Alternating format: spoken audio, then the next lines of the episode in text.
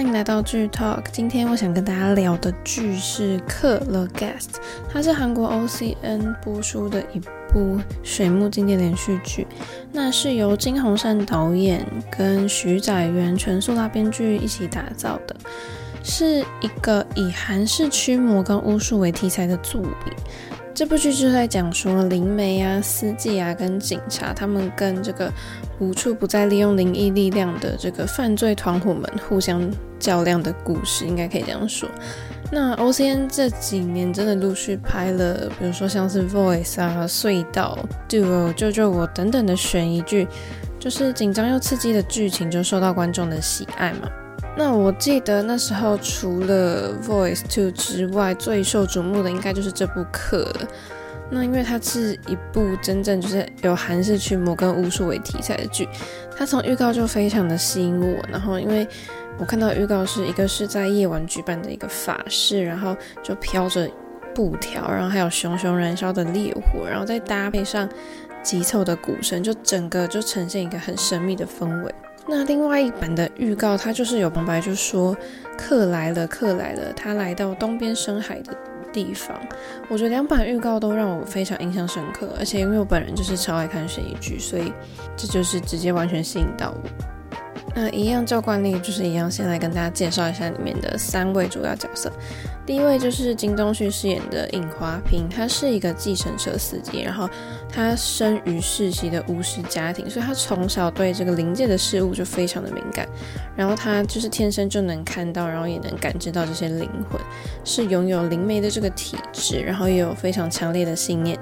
他也是希望说，借由他的这个天赋，可以找出一些被灵魂附身的人，然后协助他们驱赶恶灵等等的。就你表面上你会觉得说，哎呦，他怎么看起来这样油腔滑调的，然后就很自由奔放这样，但是其实他内心深处也是有不为人知的黑暗面。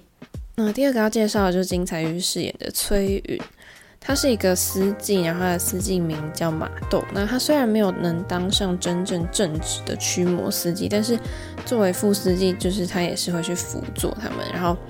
嗯辅佐招魂者的这样子。那因为他在高中的时候就被认证了，他有这个驱魔的天赋，所以他就走上了这条路。那他的驱魔实力在教区都是备受认可的。他这个人就是感觉，你看他就好像没有什么太大的情绪波动，然后就是一直维持着很冰冷的样子，就是看上去好像没有很没有很有人情味啦这样。然后因为他跟金东旭在二零零七年这个咖啡王子一号店里面合作过嘛，所以这部剧真的是暌违多年，他们两个人再次合作也是备受关注。那第三位要介绍的就是郑恩彩饰演的江吉英，他就是一位嗯、重案组的刑警，他的个性有点沉默寡言，然后行为举止就有点像大叔吧，就是那他的行事风格连同组的前辈就是嗯，但他的内心其实是有温暖的一面啊。然后虽然他不相信就是什么恶灵啊跟驱魔这些事情，但是他因为认识了这个，就透过这个尹华平跟崔允之后也是。好像有感受到说，哎，好像真的有一股他未知的存在的力量这样子。那其实，在之前我录过的这个《永远的君主》啊，我就说过我非常喜欢郑恩彩这个演员，因为她真的笑起来真的很好看，很漂亮。那我就来跟大家聊一下选角的部分。我觉得这部剧的演员阵容可以说是非常养眼的，因为找来了。金东旭跟金彩玉两位大势演员嘛，因为他们就是继这个《咖啡王子一号店》之后再次合作，就让剧集在开播之前就已经迎来不少关注。其实他们私底下就是已经很熟了，这样，所以在这次的剧中，他们饰演那种比较有革命情感的难兄难弟的时候，就不用很刻意演，他们就已经就是非常很好了。然后官方那时候就是有公开他们两个人在片场的互动照，比如说就金彩玉就搂着金东旭的肩膀啊，或者是金东旭就摸那个金彩玉的膝盖啊什么的，真的是看得出来感情非常好。或者是有一幕就是金东旭就在看滑手机嘛，然后金彩玉就一定要靠过去看一下他在干嘛。就是其实课里面有非常多恐怖的桥段，但是在看完他们两个人的花絮之后，我觉得根本就不恐怖，就很可爱。而且就是还有一个是因为金东旭的胸口就他就会插着一个很可怕的凶器这样嘛，但是他就还插着这个这个道具，然后他们两个人就躺在沙发上跟剧组们打闹，就片场的气氛其实是很欢乐，然后甚至有点甜这样。那剧组他们也是说，这两个人在拍戏的时候，其实集中度非常惊人，而且在讨论细节啊，或者怎么该怎么诠释角色的情绪的时候，他们都非常认真，所以他们两个人演出对手戏的时候是非常流畅自然的。所以很多观众那时候就讲说，他们看这部就只想看这个两位男主角携手驱魔，浪迹天涯。他说，千万不要把女主角跟其中一人配对。那再加上，其实这两位大势男演员，他们其实有蛮相似的演艺生涯，就是出道了蛮多年，其实演艺事业一直都平平的，但是当兵之后就迎来了这个事业的高潮。因为金东旭在饰演这个与神同行的金秀红之后，就受到大众的好评嘛，就成功的谈起。那在金财玉是在《Voice》里面饰演这个连环杀人犯毛太久之后大受欢迎，也是被封为男神。所以他们就是从昔日的配角，就一跳晋升成为男主角这样子。那他们两个不在课里面，不论是演被鬼附身啊，或者是那种很伤心的场面，其实都可以看到他们两个人演技都已经变得很成熟自然的。啊，金财玉就是有说，其实这个剧本对他来说非常有趣，所以。从因为从提共事的导演啊，或者是工作人员，其实都是曾经在《Voice》第一季当中合作过的人，所以他当时接到这个的时候就没有太多的烦恼，就决定要参演。那所以金财玉其实出道至今，他的演技其实也都是好，没有太多负评，然后外界就是也都会聚焦在他担任的这个角色上面。那没想到就是这一次他要饰演这个驱魔的司机嘛，他就说其实。角色就是相较于剧本啊，角色其实是他次要考虑的问题。因为这一次，因为其实这个课的这个作品是韩国至今从来没有制作过的一个很新的题材，所以他觉得说他能参与其中的话，其实是非常有意义的。那当然，很多人一定会问他说：“你上一次以特别演出的名义把这个杀人魔毛太久演得这么有存在感，那你这对于这一次的新角色会不会有压力？”他就说，其实没有太大的负担啦，因为比起角色特性或演技的问题，他其实，呃，思考的是整体，呃，作品的整体。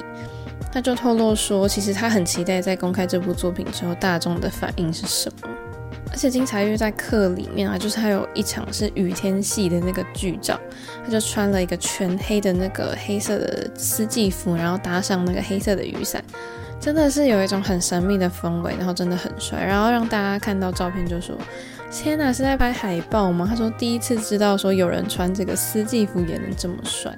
那还有一点蛮有趣的是，因为这部剧是以驱魔为题材的电视剧嘛，所以它里面就是有那种很悬疑惊悚般的剧情跟特效，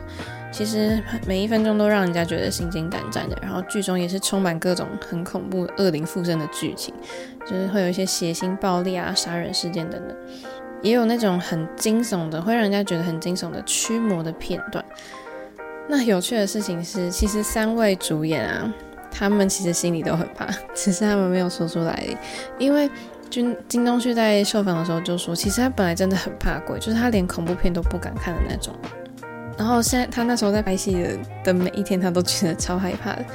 因为他在剧中饰演的是可以感知恶灵的角色嘛，所以要演出那种撞鬼的桥段也是非常多，所以观众就说也是很心疼金东旭。但是不过怕的也不止金东旭哦，因为他在访谈中就爆料说，金财玉最近也开始去教堂了，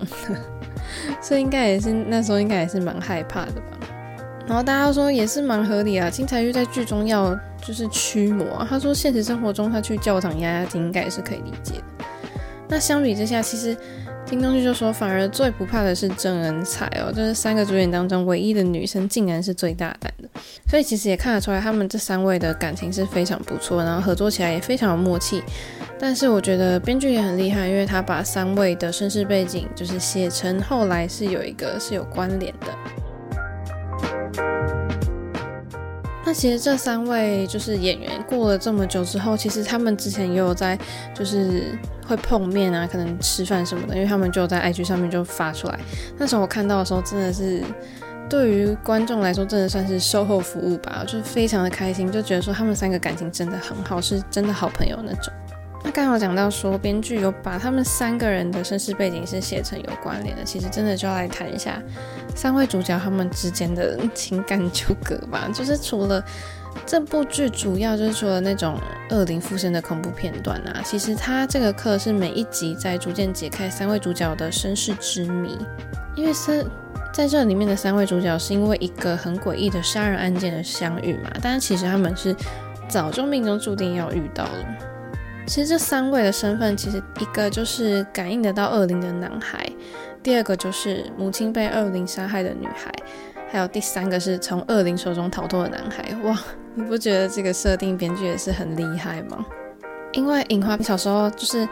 他就是看见了自己的叔叔被恶灵附身，然后因为他是看得到恶灵的人，但是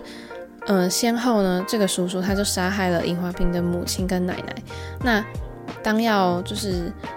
当这个叔叔要对尹华平下手的时候，结果恶灵却转换到自己的身上，然后平静了下来。但是因为这场悲剧还没结束，就是尹华平的爷爷其实是很想尽办法要医治他，所以他请来了两位司机来驱魔。那其中一位司机在驱魔的过程中，反而被这个恶灵吞噬了。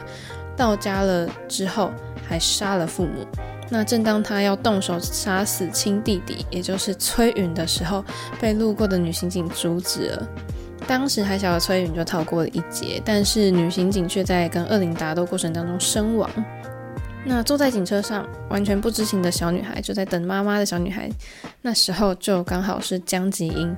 因为她的妈妈就是那位女刑警。你不觉得这命运纠葛很厉害吗？就是写得很好，然后他们从小就已经就是命中注定说他们长大以后会遇到了，然后多年过去，他们就写成再度相遇嘛。我觉得真的是很佩服编剧的脑袋。那 OCN 电视台一直是以悬疑啊、惊悚或是警匪剧为主嘛，像是刚刚讲的《Voice》、《救救我》或《隧道》，口碑都是非常好的。那这一次他们还是拿出了他们比较熟悉的风格，那凭借客呢，又再一次得到观众的掌声。那因为他们在课之前好像是那个吧，就是小神的孩子们，我也是非常喜欢的一部剧，因为这部剧也是结合宗教跟悬疑犯罪等等的。那课呢，就再次沿用了这种宗教的元素，然后利用宗教的力量跟这个恶灵啊鬼怪一较高下。我觉得有点那时候真的算是有点在挑战这个电视剧的底线，因为真的是蛮恐怖又血腥的。那因为课以十六集的这个篇幅嘛，就描述了这个其实大家既陌生又熟悉的题材，但是他在手法上有摆脱传统的那种束缚，就是其实有点像是比较跟上国际流行的灵异恐怖风格，因为节奏是很快，然后又很创新。因为第一集上架一上架，我真的就是迫不及待马上去看。但是因为前半小时啊，就是都在杀人，然后营造出的画面跟音效还有恐怖氛围，真的是很有电影的感觉，就跟台湾传统认识当中的那种，比如说什么中邪啊、什么收惊，其实不太一样的。因为这是韩式的那种驱魔，然后课里面的鬼啊，就是真正的那种恶灵。就很像撒旦一样的感觉，然后可能到处行走啊，然后就嗯想寻找想要他们吞噬的人，然后因为谁很容易被恶灵吞噬呢？就那种可能身心比较受创啊，然后可能极度缺爱啊，或内心深处有非常恐惧跟一些弱点的人。所以这样的题材我真的是不用讲，完全就是打动我，因为我真的非常喜欢这类的题材。而且我也必须说，就是课一定是我会大大推荐喜欢悬疑惊悚风格的人一定一定要看的剧。那课呢，其实就是不只是演驱魔啊，不止让大家就是感官上很刺激，但是其实 OCN 有表现出一些。他们提到的社会问题，其实也是具有就是社会责任的，因为它不单是就是卖这种血腥暴力的桥段的剧集嘛，它其实透过剧中的剧情啊一些案子去反映他们的社会问题。那他就说，人类其实邪恶的本性就是是来自于被埋藏在心里的那种黑暗的心。因为第二集当中，他就有台词就提到说，嗯，黑暗的心是那个人自己选择的，所以恶灵才来了。那因为恶灵会动摇人们内心的深处嘛，然后可能比如说兄弟之间微不足道的嫉妒啊、厌恶，这种有这种心思，其实就很容易被恶灵所利用。因为剧中那些所谓你看到被鬼所控制的犯罪，其实真的跟人无关吗？因为这些恶鬼其实选择的控制的人，其实都是带着有黑暗的。心的人，然后会动摇他们内心深处，然后利用他们的感情来杀人。然后那些拥有绝望啊、悲伤、愤怒、憎恨等等的情感的人，往往就是最容易被利用的。所以呢，其实恶灵是利用这个人类的弱点去诱惑他们，然后做坏事。那可以，其实可以整理，就是看到说，在剧中那些被附身的人，其实都有个共通点，就是他们都是，嗯、被社会充斥着的社会问题，就是例如说办公室霸凌啊，或者是工作受伤然后饱受伤害的受害者等等，他们就充满了委屈跟愤怒，那正是吸引了就是被恶鬼附身的契机。因为其实也可以很明显看到，在第六集的时候，就有一个被鬼附身的角色，就说绝望和悲伤的愤怒就是代替死亡报仇，就是你可以看到他的心情已经是多绝望。那我们可以看到韩国社会问题，其实在这部剧里面呈现出来的有，比如说厌恶贫富差距啊，或是职场霸凌的文化，或者是家暴虐童等等，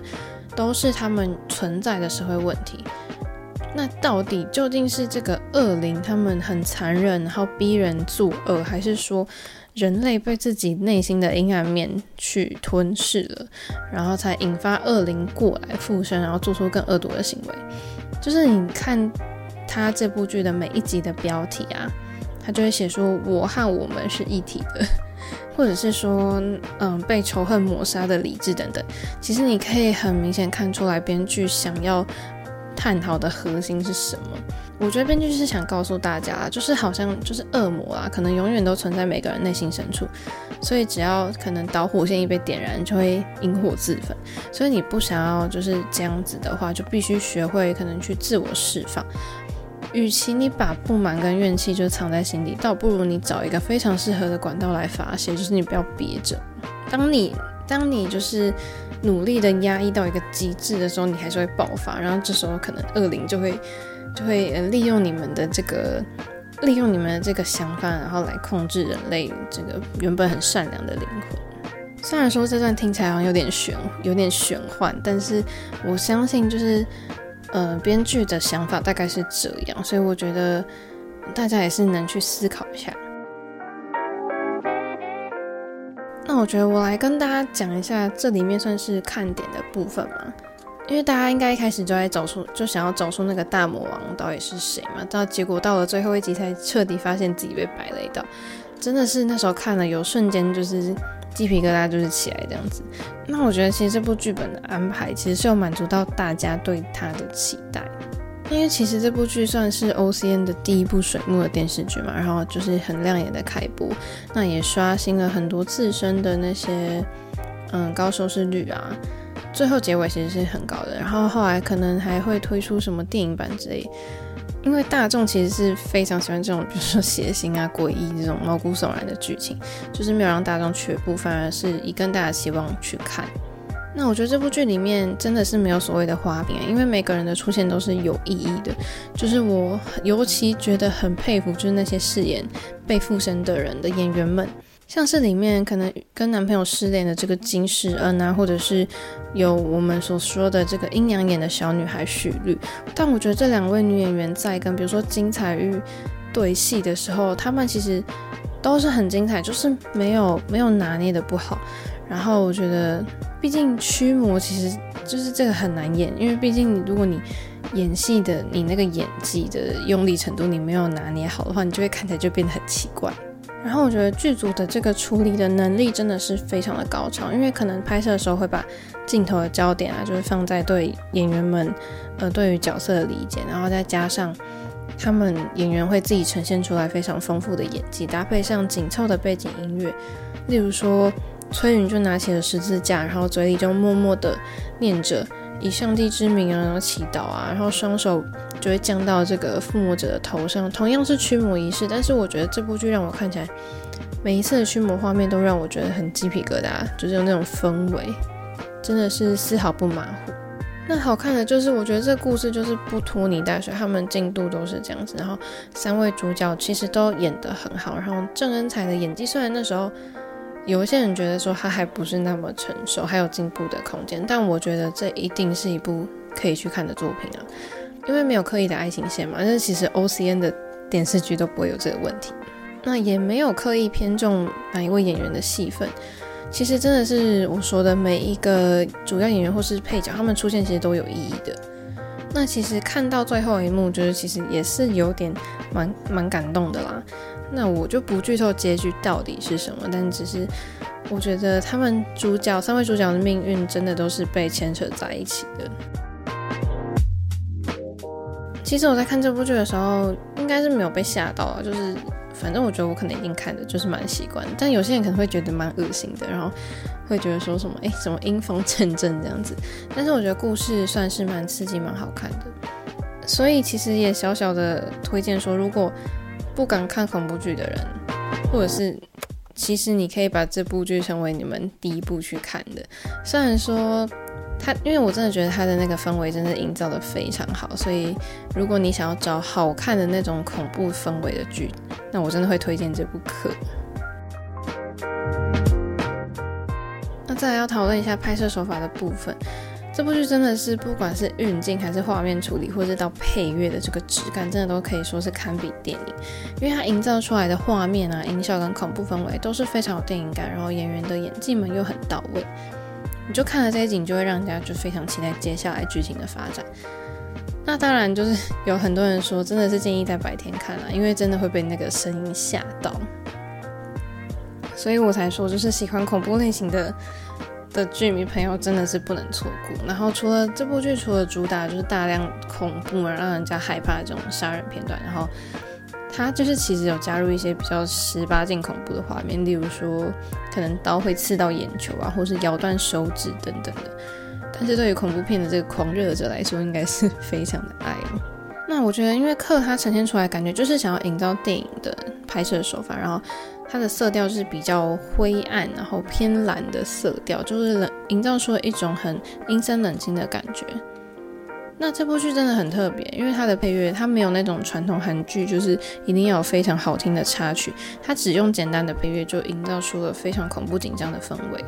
而且作为有线电视台的作品，就是他敢这样拍啊，其实我真的觉得蛮蛮大胆的，他也是在挑战这个电视剧跟观众的底线。那就是它是以鬼作为题材嘛，所以可能真的很害怕的人不能在深夜独自观看。但是如果是怕鬼的人，但是其实我觉得还好啊，因为这部剧虽然有很多的鬼，但是这些鬼大大部分都是附身在人的身上去操控他们杀人之类的，所以不是没有那种什么长发女鬼啊，还是什么长相恐怖的鬼那种跳出来吓你，但是也。不会有那种什么，你觉得说哦太灵异、很可怕的事情发生。但是剧中那些杀人的片段真的是蛮变态的，就是 可能你即便做好心理准备，但是你突然看到那个刀刺进去眼球那个那一种，还是会让人家觉得心底发寒。因为一开始这个场面真的是在毫无预警之下杀我一个措手不及，然后后来因为这这种这种的，比如说什么刺眼球这种，可能就已经很常出现，所以。应该不会再吓到嘛，但是下一次再看到的时候，我还是还是被吓了，就是还是觉得很恐怖。那虽然就是当然为了电视剧的尺度嘛，就是可能把一些凶器啊、刀啊，或是眼球等，就是血肉模糊的画面会就是马赛克这样子，但是但是这整个就是杀人过程，可能还是很能清楚的呈现在观众面前，就是好像会让你有种好像亲身经历的这个事件的感觉。那其实，在刻中映之后的隔年三月呢，其实制作公司是有表示说要制作电影版，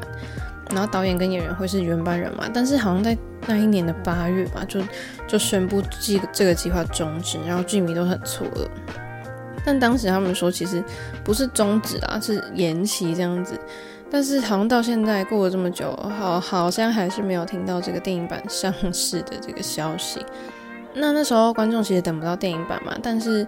呃，有出版社已经推出了那种同名的原创小说啊，或者是我觉得可以在文字的描写下，其实就是另外一种不同的体验。其实也可以让那种驱魔的场面更刺激紧张，也是可以带给读者们有别于看电视剧的乐趣。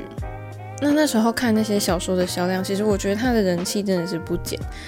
但现在看起来，这个电影版的计划应该是已经石沉大海了。那其实那时候我觉得这部剧真的是非常的夯，因为它就是以大尺度的题材著称嘛。然后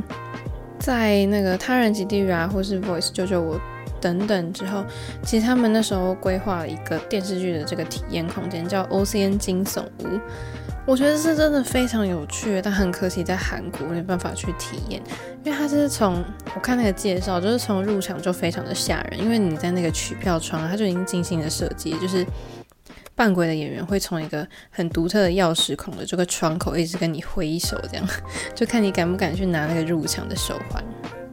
那在这个体验屋的一楼啊，是电视剧实际使用过的道具，然后也重现了这个电视剧的摄影棚。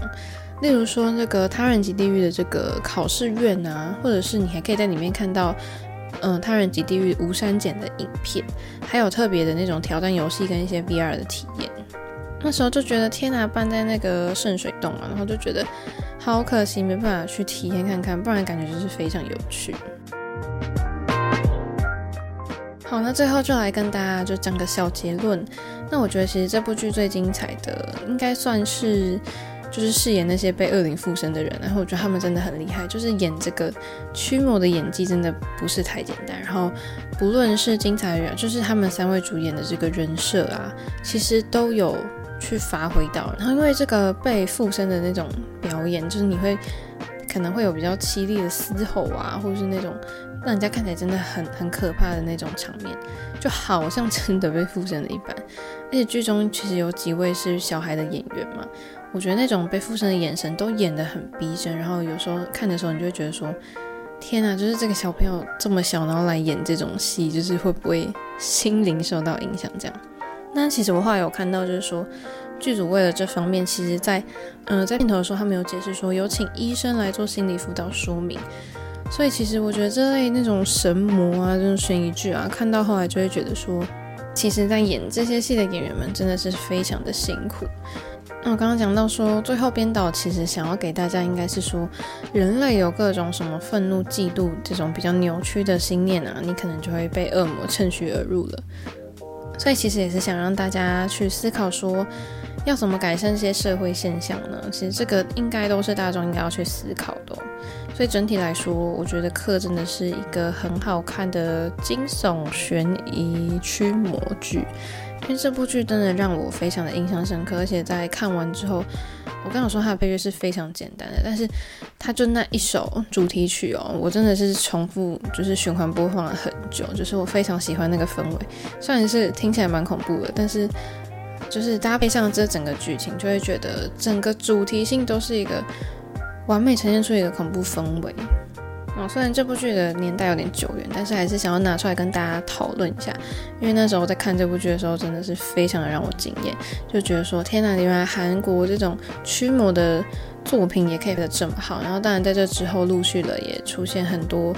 就是开始有其他驱魔的题材。不过作为第一部这个驱魔的这个先驱，我还是必须要大大称赞，然后跟推荐这部课。那我们今天就聊到这边。如果还想听我聊更多剧集的话，记得持续锁定剧 Talk。我们就下次见喽，拜拜。